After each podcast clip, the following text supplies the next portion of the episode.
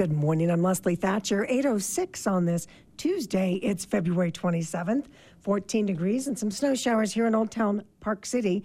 Reporting 22 degrees with uh, snow showers in the Heber Valley as well. On the phone with us from the ABC Forecast Center, meteorologist Thomas Geboy. Good morning. Morning, Leslie. Happy Tuesday to you. What a difference uh, 24 hours can make in our weather. We're really to that time of the year where we go through a roller coaster when it comes to Utah weather. And we'll be holding on to a chance for snow showers in the Wasatch back through today, roughly an 80% chance of snow, with the best chance basically from now through around 2, 3 o'clock this afternoon. Because as we move into the second half of the afternoon to tonight, high pressure will start to work its way in. But the winter weather advisory that we have for the Wasatch back, that continues through 5 o'clock this afternoon as generally we could see an additional one to four inches on top of what we have already seen. So if you're going to be traveling really at any point today, especially for the morning commute and for the midday commute, be prepared for some snowy and slushy conditions and some of those Poor road conditions could even stick around through this evening. Just something to be mindful of. We'll see a daytime high climb, come in come in right around 20 degrees in Park City, and we should be in the mid 20s in Heber. So those temperatures won't be moving much from what we're seeing out there currently.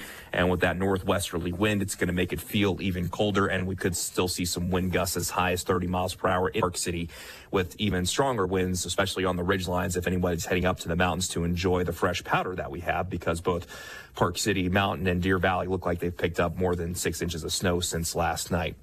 So another snowy day for today with that chance gradually ending as we move into tonight. We'll check in with partly cloudy skies by the overnight hours with the overnight low falling to eight degrees in Park City. It's going to be a cold night tonight. We'll be breezy, just won't be quite as windy compared to what we're going to see out there today.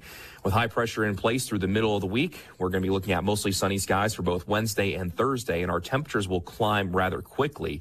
Tomorrow will almost be about 15 to 20 degrees warmer than what we find this afternoon. We'll be in the mid to upper 30s in the Wasatch back tomorrow. Then it's mostly clear skies on Wednesday night with the overnight low falling to 20 degrees. And then on Thursday, we could actually sneak into the mid 40s in Park City and potentially in the upper 40s in Heber thanks to our winds being out of the south. And then the roller coaster will come to its peak as we go into our Friday with another day in the low to mid 40s. But on Friday, we'll start to notice some of those changes as another system starts to approach from the west. We'll be looking at a chance of rain and snow in the Wasatch back on Friday with those daytime highs being above our seasonal averages. But between Saturday and Sunday, our next cold front moves in. On Saturday, that daytime high will come in at 39 degrees. But as that cold front moves in, it'll bring in a pretty good chance of snow showers. Then we'll be looking at straight snow from Saturday night through our Sunday with the daytime high coming back down to the 20s by Sunday. And a chance of snow even could linger into next week with daytime highs in the mid 20s before we warm up back again by the middle of next week. So we're kind of at the bottom of the roller coaster now. We'll start to climb back up for the second half of the week, all to come back tumbling down by this weekend, Leslie. Okay, Thomas, thank you. You're welcome. KPCW News Time now 809. And with a look in the backcountry on the phone with us from the Utah Avalanche Center, we've got Dave. Good morning, Dave. Good morning, Leslie. How are you? Doing well, thanks. Yeah, for today, we're looking at an overall considerable avalanche danger, um, particularly on upper elevation slopes where people are likely to trigger wind drifted snow avalanches near ridge lines and sensitive terrain features. And then at mid elevations, we're still holding on to um, a persistent weak layer, which is small grained faceted crystals sitting above an ice crust on those east and southeast facing aspects. Um, the avalanche danger is moderate at all other mid elevation slopes and low at the lowest elevations. Um, there were some reports of weak surface snow on northerly facing slopes prior to this storm. Um, in those areas that remained intact um, through this last 24 hours of wind, um, we'll be particularly sensitive to um, skiers and riders getting out on them. And what can you tell us about the uh, the avalanche yesterday? Yeah, we had a report of an avalanche yesterday um, in Big Cottonwood Canyon on Little Water Peak, which is um, backcountry terrain, and it's just to, uh, because it would be the, the southwest of the Park City um, ski area boundary. Um, and there was a close call with a group of four skiers um, that were involved in a wind drifted snow avalanche. Um, one of those skiers um, was injured enough to require uh, helicopter evacuation from the state of Utah DPS, and the other three skiers were able to um, ski out of the terrain and back to the trailhead. And we have forecasters that are headed into that site today to see um, what they can find. Okay, and you mentioned that was a soft slab because of the yeah, wind drifted so snow. It was a soft slab, um, so softer snow, um, wind drifted snow that developed um, during yesterday's strong winds. Okay, so we don't know what, wh- why he was injured? Was it, or she, was it a tree? Was it, oh, we don't know yet. Oh, uh, yeah, we're not 100% certain on what the injuries were, other than that um, that individual was um, partially buried and um, suffered injuries. Okay, well, made it out alive. Thank you. Yep, thank you. Stay tuned. Coming up on the local news hour this morning, I'll be checking in with Summit County Clerk Eve Furse. A look ahead at the upcoming elections and caucuses and dates you need to know about. A Utah legislature update with KUER reporter Sean Higgins. It is the final week of the 45 day session, and Park City Recreation Coordinator Spencer Madanay with details about how to participate in Saturday's Cardboard Derby or come watch. Taking a look at some local news now, a controversial proposed development at Kimball Junction would be phased in alongside UDOT's improvements to the junction. The developer recently told the Summit County. KPCW's Connor Thomas has been following those talks with Dakota Pacific. Dakota Pacific Real Estate owns about 50 undeveloped acres west of the Skullcandy headquarters. Its latest proposal for the land includes 695 units of housing, 240 of which which would be for people earning 80% or less of Summit County's median income. The company is only allowed to build tech offices on the land right now, the equivalent of 24 more Skullcandies plus parking, under its current development agreement with the county. The Summit County Council's been hesitant to allow housing in part because of traffic concerns. Council members gave Dakota Pacific a counter proposal earlier this month that included a request not to build housing until the Utah Department of Transportation commits to improving Kimball Junction's traffic flow. Dakota Pacific said last week it could wait until UDOT takes action, but it can't wait longer than six years to start building. The developer proposed a system of three milestones. The first is if the council adds housing to the development agreement. That milestone would greenlight senior care and medical facilities, plus all 240 affordable units. Dakota Pacific's Director of Commercial Development, Steve Borup, told council members that doesn't mean they can or would deliver all those units immediately. He says they need the right to build affordable housing to then apply for government tax credits that could finance it. So we need that entitlement. If we have that entitlement when the development agreement signed, we can start that process and then hopefully deliver those earlier to the community. The second milestone is getting Kimball Junction traffic improvements on UDOT's list of projects called the Strategic Transportation Improvement Program. The so called STIP is a list of projects UDOT wants to complete in the next six years. Once the junction is on the STIP, Dakota Pacific suggests phasing in market rate units. The final 80 market rate units would phase in at the third milestone when road improvements are actually built. But the developer doesn't want to wait longer than 2029 to break ground on those final units, which CEO Mark Stanworth says are, quote, really valuable to the company. We feel confident that we can get on the STIP. Otherwise, we wouldn't blow some sort of phasing plan like this. We're confident that we can all collectively do that. We're also confident that once we're on the STIP, we're going to stay on the STIP and the construction will happen in a reasonable time frame. The county and developer have both said they can lobby state leaders together to make that happen. But before Kimball Junction can be put on the STIP, UDOT needs to decide how it would address traffic. It was expected to choose one of three alternatives by the end of this year. UDOT announced it narrowed those options to two Monday afternoon. In the meantime, according to a traffic study commissioned by Dakota Pacific and vetted by Summit County's own consultants, backups will get worse with or without development. Connor Thomas, KPCW News. Well, Utah's Democratic presidential primary election is set for March 5th, known across the country as Super Tuesday. On the phone with details on this and other election news, I have Summit County Clerk Eve Furse. Good morning, Eve. Good morning. How are you? Doing well. So, even though we really only hear about Joe Biden as a Democratic candidate for president, there are four other candidates on the ballot. So, what? A primary has to be held? That's correct. And to do what? Um, to dis- for the Democratic Party to decide who their candidate is going to be. All right. Well, basically, is it that the count for the electoral electoral votes? So the these these are the votes that will go to the the party convention later in the summer. Um, and that's where the parties each pick their own candidates is as at their party at the national party conventions.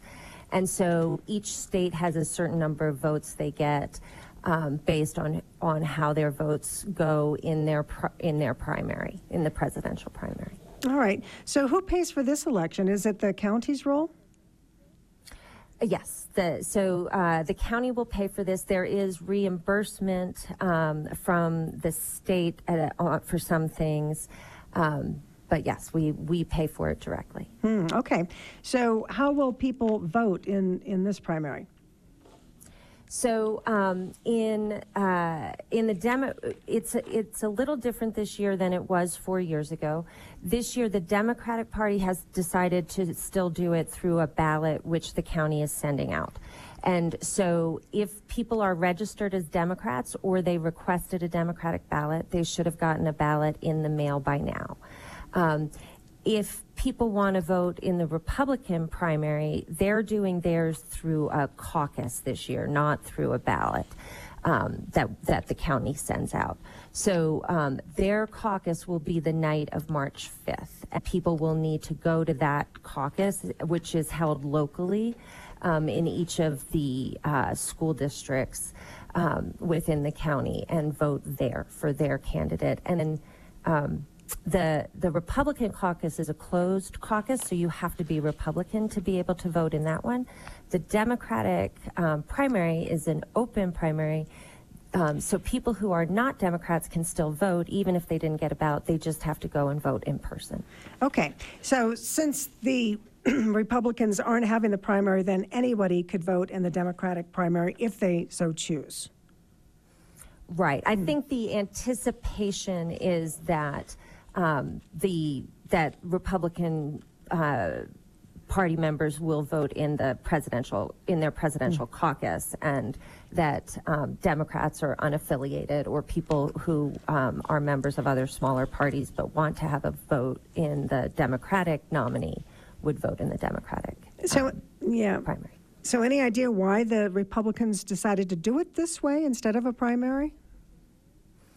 Um, I don't have any Hmm. um, any direct knowledge. I, I'm assu- I, you know, it's it's a really the primaries are more of a party function. It's to decide who the party candidate is going to be, um, and so uh, they made a decision to do it internally rather than um, utilize the system that has been set up. All right. So at this point, only two Republican candidates for president at this point Donald Trump and Nikki Haley. That that I'm uh, Mm-hmm. I you know it's funny because they're not on our ballot. I haven't paid attention to who was registered. Those are the two I've heard about. Um, uh, I haven't heard about others. All right. So as you mentioned, uh, several thousand ballots have been mailed out for those who are registered as Democrat or asked to receive the Democratic primary ballot. When do those have to be returned by? Those have to be in a drop box by 8 p.m. on March 5th. Or if people are going to put them in the mail, they need to have make sure they are postmarked no later than March 4th, so the day before the election. All right. And we've got drop boxes in the usual locations. Yes, All right. The want- one that has changed last year um, that people may not be aware of, they weren't um, voting um, in the municipal and district lit- uh, municipal and district elections last year is the Jeremy Ranch Park and Ride. That had there had been one at the Macy's at uh, at Jeremy Ranch, and um, we when they did their remodel, they no longer wanted to have our ballot box there. So now we're over at the Park and Ride. Okay, so we've got uh, the Coalville Library, the Park City City Hall, uh, the market at Park City there on Snow Creek Drive, Summit County Library in Kamas, Oakley City Hall, uh, as you mentioned, the Park and Ride, uh, the, I'm guessing the um, Kimball Junction Library, Yep. and let's see, also And then the- we also have um, the health, the health department at Quinn's Junction. There's a box there, and then both Francis City Hall and Henefer Town Hall have um, uh, have boxes. All right. Um, now, if people did not get a ballot um, and do want to vote, they can just show up as well? Day of? exactly. Okay, what, where does that happen? So uh, there's early voting happening on February 29th, March 1st, March 2nd, and March 4th. And um, uh, there's early voting will be at the Richins Building at Kimball Junction, and that'll be between 8 a.m. and 1 p.m. on those days. And it'll also, there's also early voting available in Coalville at the clerk's office, and that'll be um, on uh, February 29th, March 1st, and March 3rd, but, or, sorry, March 1st and March 4th between 8 and 4 p.m. And then we'll also have early voting at the clerk's office in Coalville on Saturday, but that one will only be from 8 to 1. Okay. Um, Any thought about uh, making those mail-in ballots uh, postage paid anytime soon?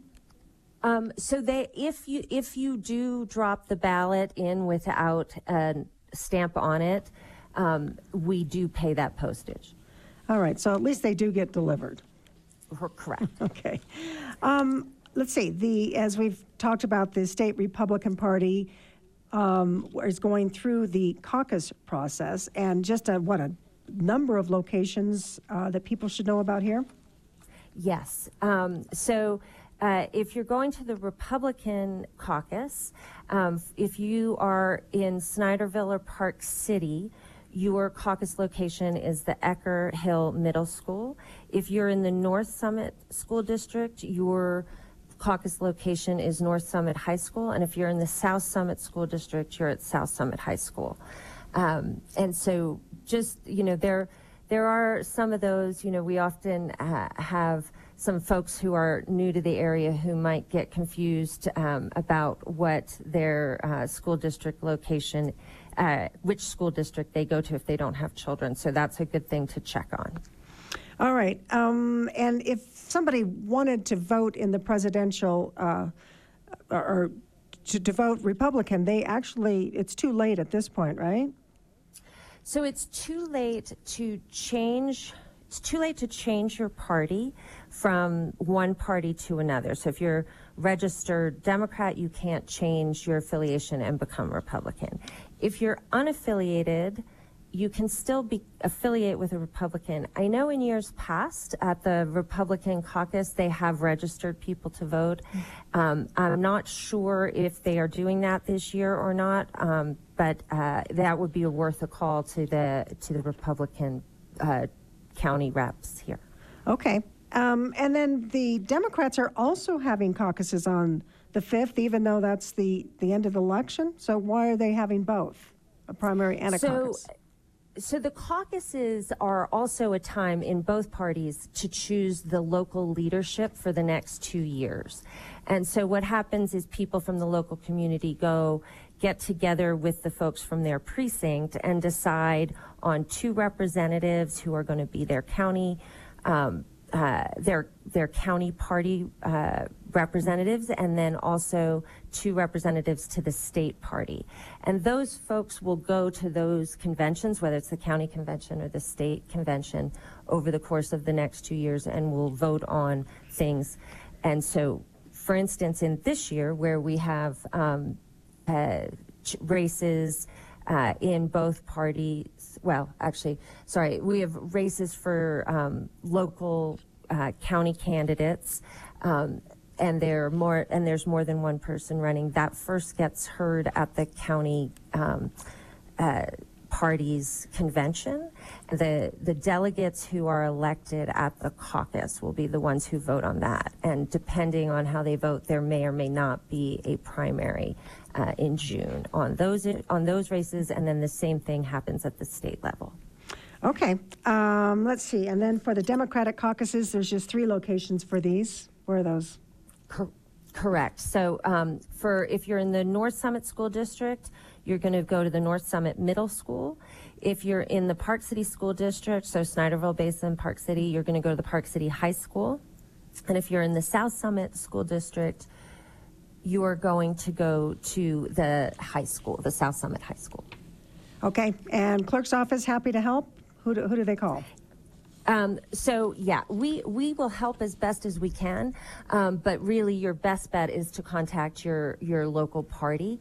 Um, the Republican Party has uh, a, a pretty up to date website for the county party, and then the Democratic Party, um, the state uh, Democratic Party website is is a good one to go to, and then alternatively, um, the chairs of those parties and those names are on both those sites. Okay. Anything else you want to mention? Um, I would encourage folks to drop their ballots if they are going to be voting um, by uh, a, in the Democratic primary. I encourage you to drop those ballots early, um, so and and then go to your caucuses so that you make sure you get to do both if that's what you want to do. Okay, thank you, Eve. Thank you. Take care. Eve versus uh, Summit County Clerk. And On the phone now with an update from the Utah State Legislature is KUER reporter Sean Higgins. Good morning, Sean. Good morning, Leslie. So, taking your vitamins, you got a big week ahead here. Oh my gosh, yes. Last week of the legislature, it's going to be full on until possibly midnight on Friday. Okay. Um, anything you're hearing that must get done that hasn't been done?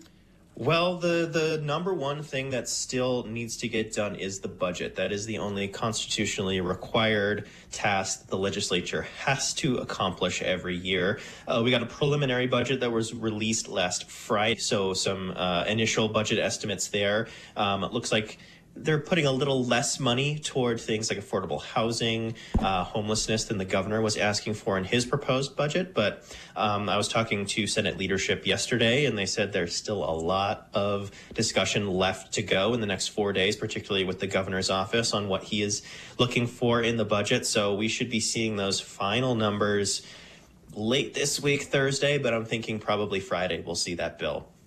All right. So it's always so chaotic. I mean, why not just extend the, the session? Make it longer and give people more time. Because it's in the Constitution. State Constitution would need to be amended. I think, um, I don't know the exact language, but it, it is a, a 45 session, 45 day general session. Um, that is written into the state constitution. There is the ability to call special sessions um, later in the year to address issues. So um, I don't think they can actually extend the general session. They would need to call a special session later in the year. Okay. What about limiting the number of bills that can actually be filed?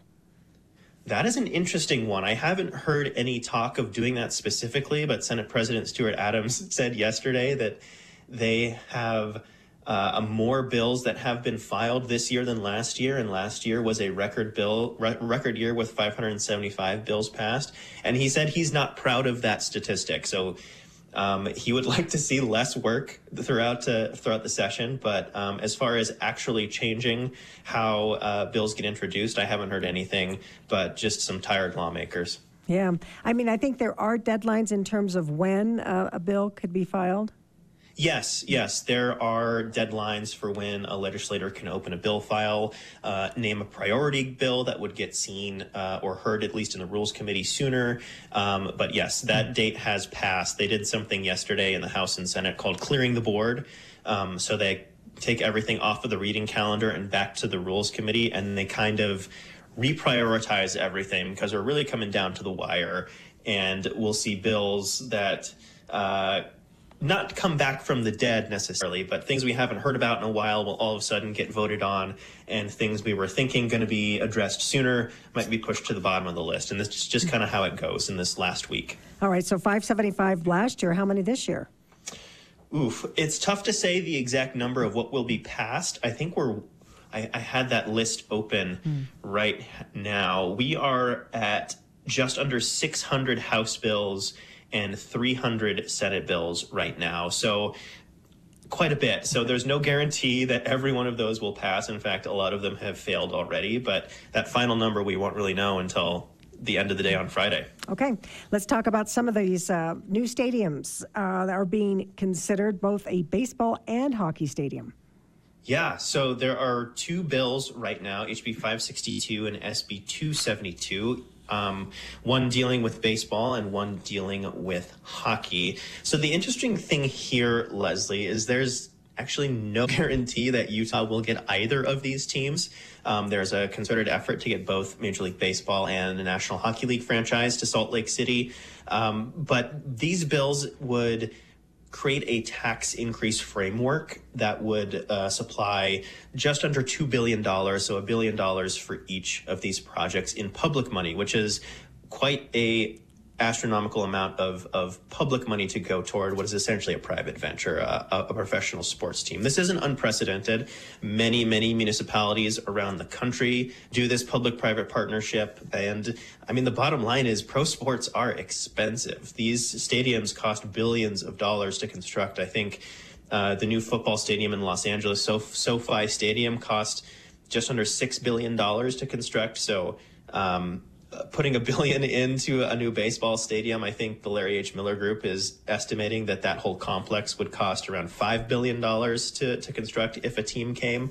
Um, but like I said, there's no guarantee that either of these teams would come. I think the MLB and the NHL have said they have no active plans to expand right now, um, but they're open to those conversations in the future, particularly with Utah almost guaranteed to get the Olympics in 2034. And I, I, I, will say that there has been some concern, particularly from people off of the Wasatch Front, on why public money will be going toward these ventures that don't directly benefit people outside of the Salt Lake City area. I know.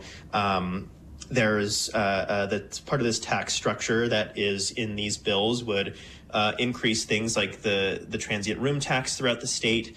Um, I know people in the Wasatch Back have been a little bit concerned about that. Certainly, people in Washington County and southern Utah have been a little concerned about that.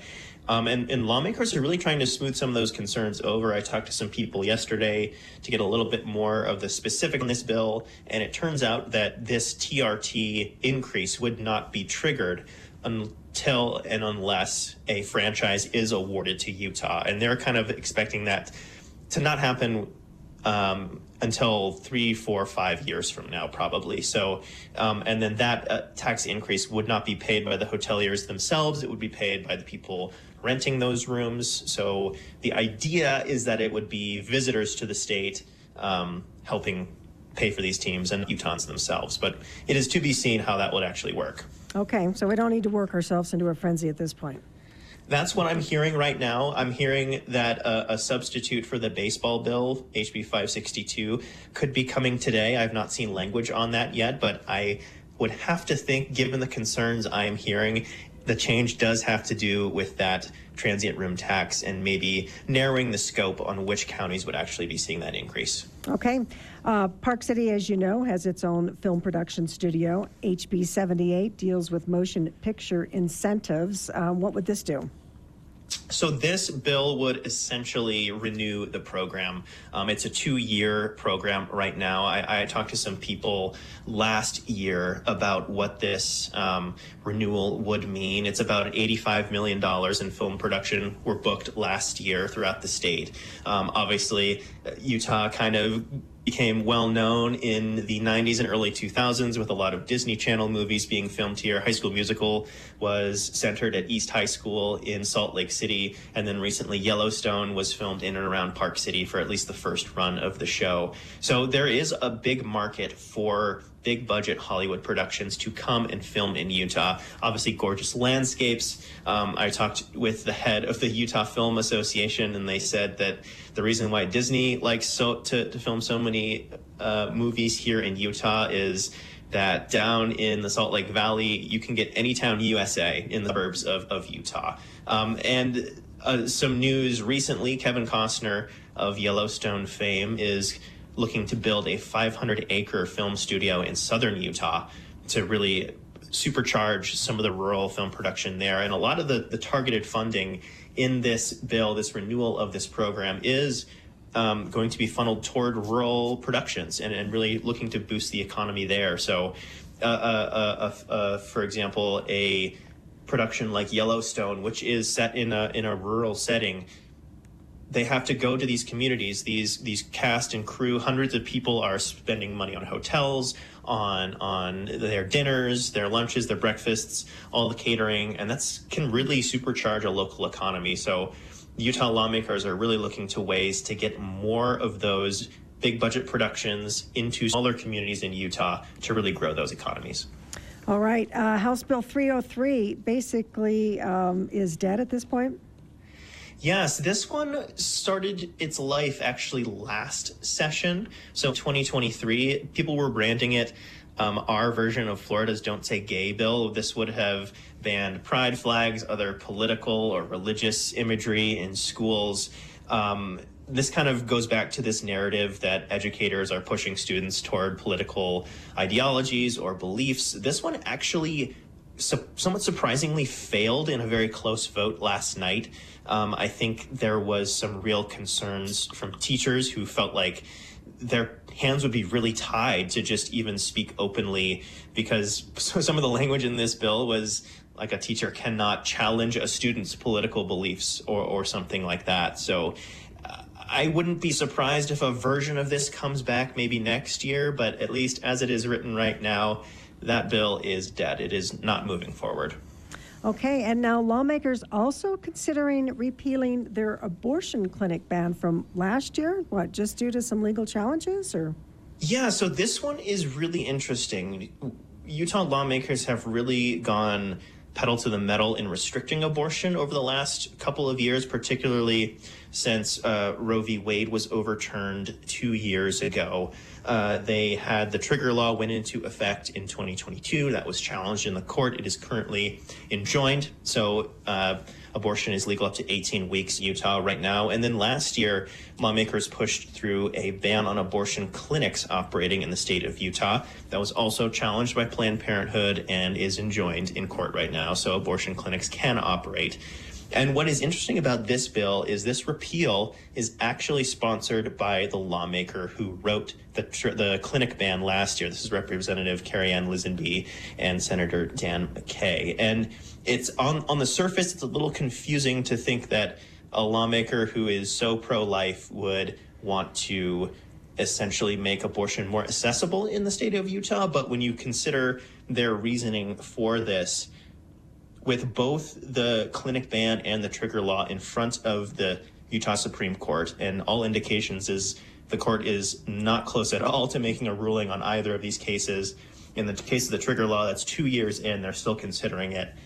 Their calculus is that if they take the clinic ban off of their plate, they're more likely to rule on the trigger law earlier. And I would say it, it's safe to assume that in a conservative state like Utah, that the majority of justices on the Utah Supreme Court probably hold pro-life, anti-abortion beliefs, and uh, they're confident that when the court does rule, that they will rule in favor of this trigger law. So they want to expedite that process, is what this is.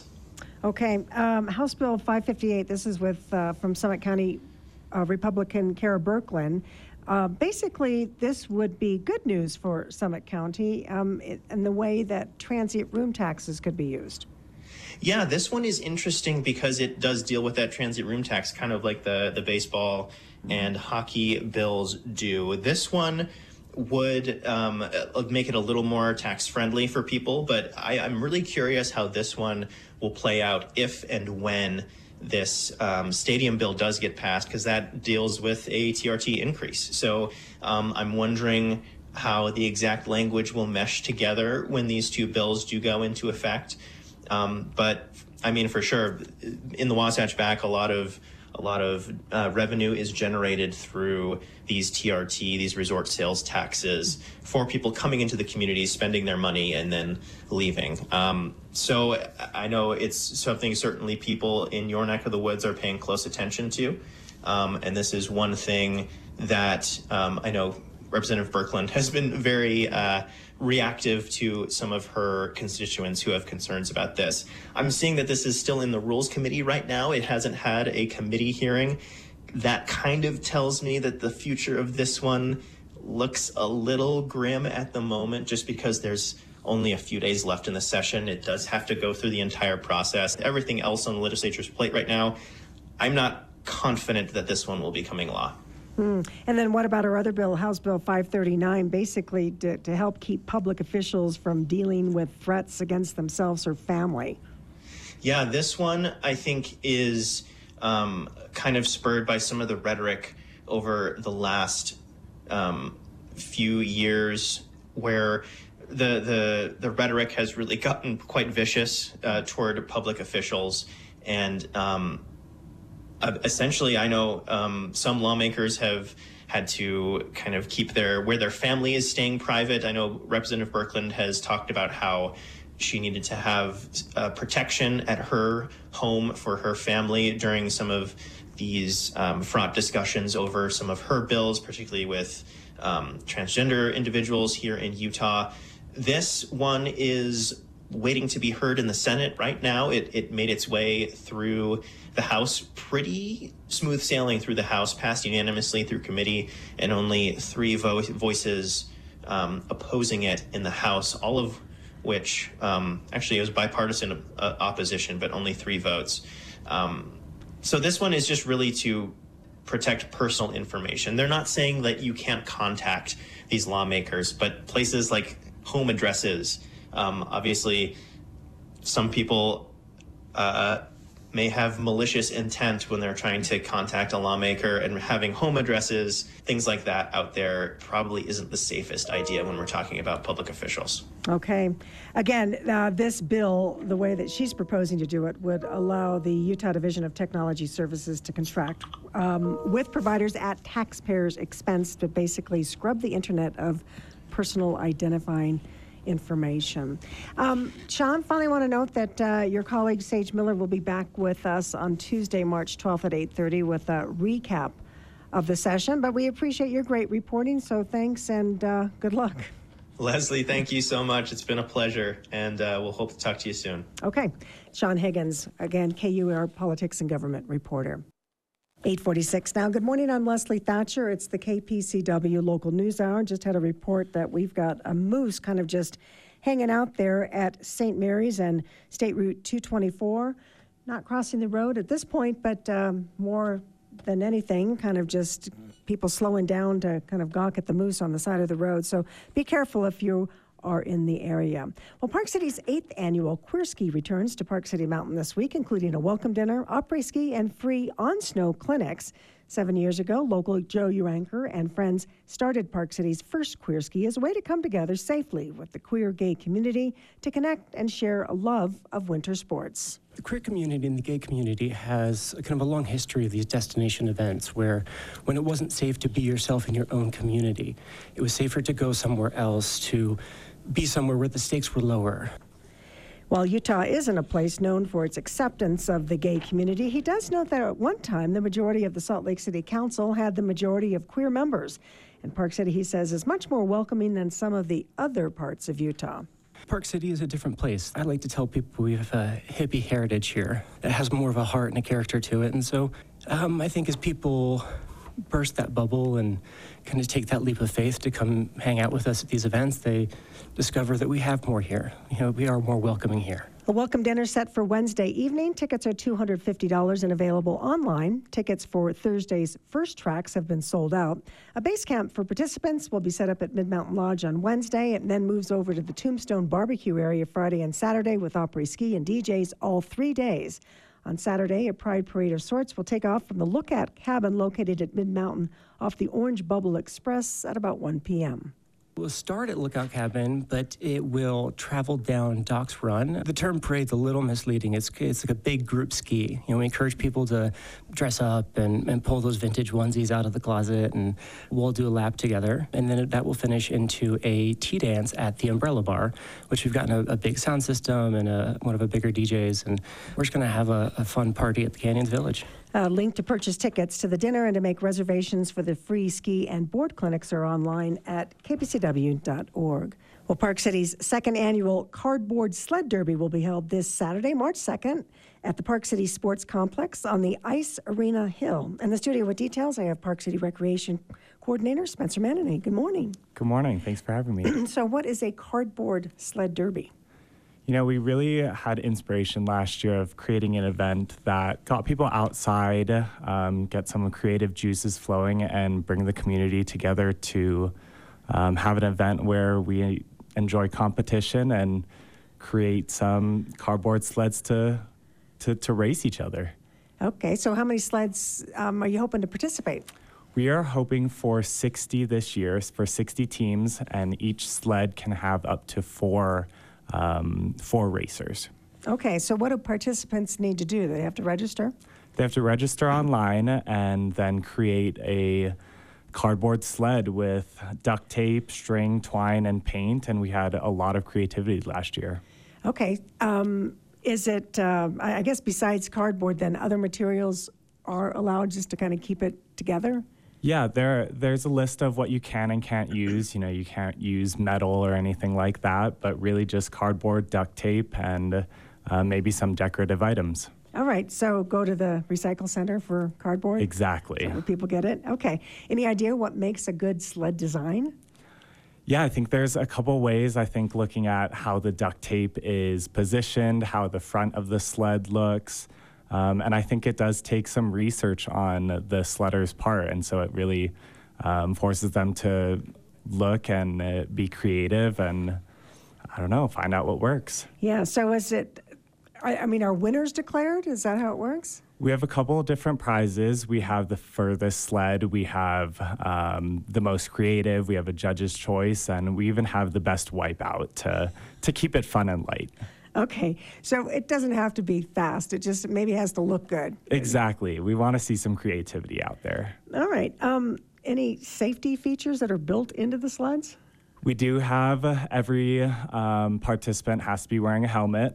Um, after watching last year, it probably wouldn't be a terrible idea to have some sort of cushion at the bottom, so maybe a pillow. Um, but you know, we were able to avoid any uh, injuries last year, which was nice. Okay. Now, do these sleds last longer than one run down the hill? Yes, um, I would say most of them actually lasted the two allotted races. Um, I'm expecting some um, participants to have a very similar sled or recycled sled from last year and maybe just beefed up a little bit. Okay. So uh, it starts when? Uh, it starts this Saturday. We have check-in at 11 in the morning, and I expect the event to go until about 2, 2.30. Okay. So you're looking for participants. How many have signed up so far? We have about 22 teams signed up, um, and we're looking to kind of get where we were last year. We had a lot of excitement around the first one, and so um, just again providing an off-mountain activity for families um, and people of all ages. All right. Is there a cost to participate? Yep, the cost per sled is thirty dollars. Okay. And then that just takes care of the prizes, or?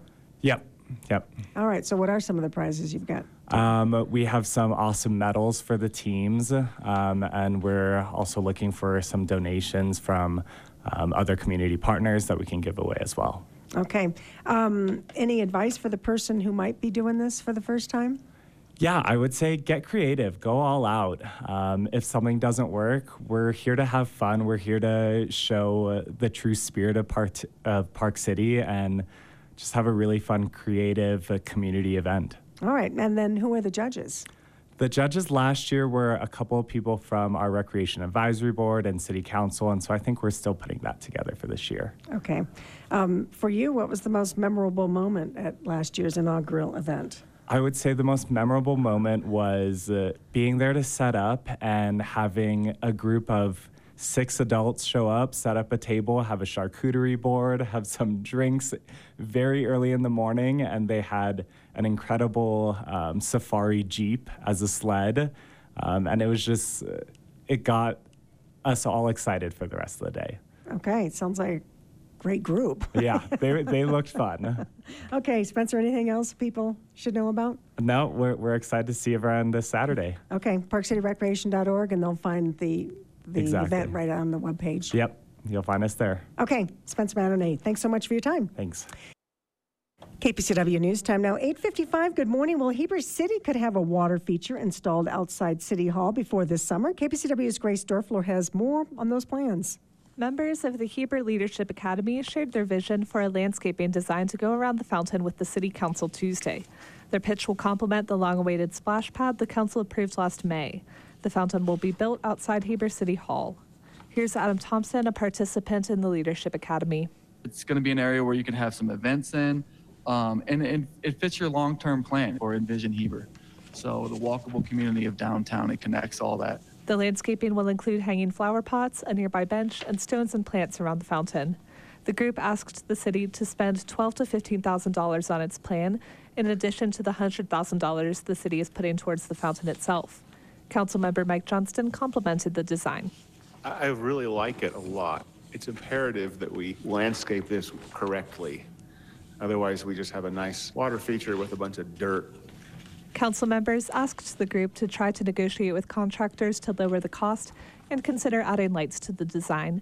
The Leadership Academy envisions starting installation in late April with completion mid May.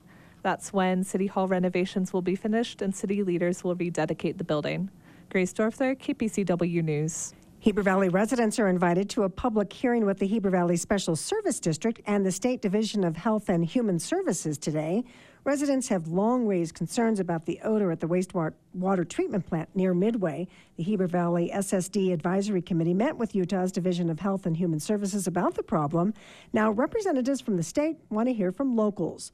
The Special Service District is hosting a public hearing tonight, 6 p.m., where residents can share their questions and concerns about the sewage plant with the uh, Department of Health and Human Services. State representatives will only be listening to members of the public, not responding to questions. There will also be an option to participate online. The Special Service District says that a link will be posted on its website before the meeting. And Wasatch County residents living around the Jordanelle Reservoir are invited to a town hall tomorrow. Tomorrow's event will be the second listening town hall focused on Wasatch County residents in Hideout and other neighborhoods around the Jordanelle area. County Council member Luke Searle says it's an effort to help more residents learn about what's going on in the county and to share feedback with leaders about what they need. We want to make sure that the people in all parts of our county feel heard. Several entities, including Wasatch County School District, the town of Hideout, and High Valley Transit, will join the county for the town hall. Searle says the event is designed to make local government for Phil more accessible to the public. We're there to listen. We're there to take all the questions and to see and prioritize what topics for the people are there. He says local entities try to solve problems discussed at the town hall when they can. After the last Jordanelle area listening session in August of 2023, the county repaired some problematic potholes and discussed ideas to reduce traffic noise from semi trucks. Searle says it's important to hear from residents as that region of the county grows. He says it can also help locals understand where their tax dollars go and how to get the services they need. If they have an explanation of why their taxes are going up and where, where those monies are going, I think that goes a long way. And I think that we have an obligation to share that to all the taxpayers. The listening town hall again begins at 4 o'clock in the retreat at Jordanelle's Clubhouse in Kamas. It'll last about one and a half hours. Members of the public are asked to RSVP online, where there is also an option to attend virtually.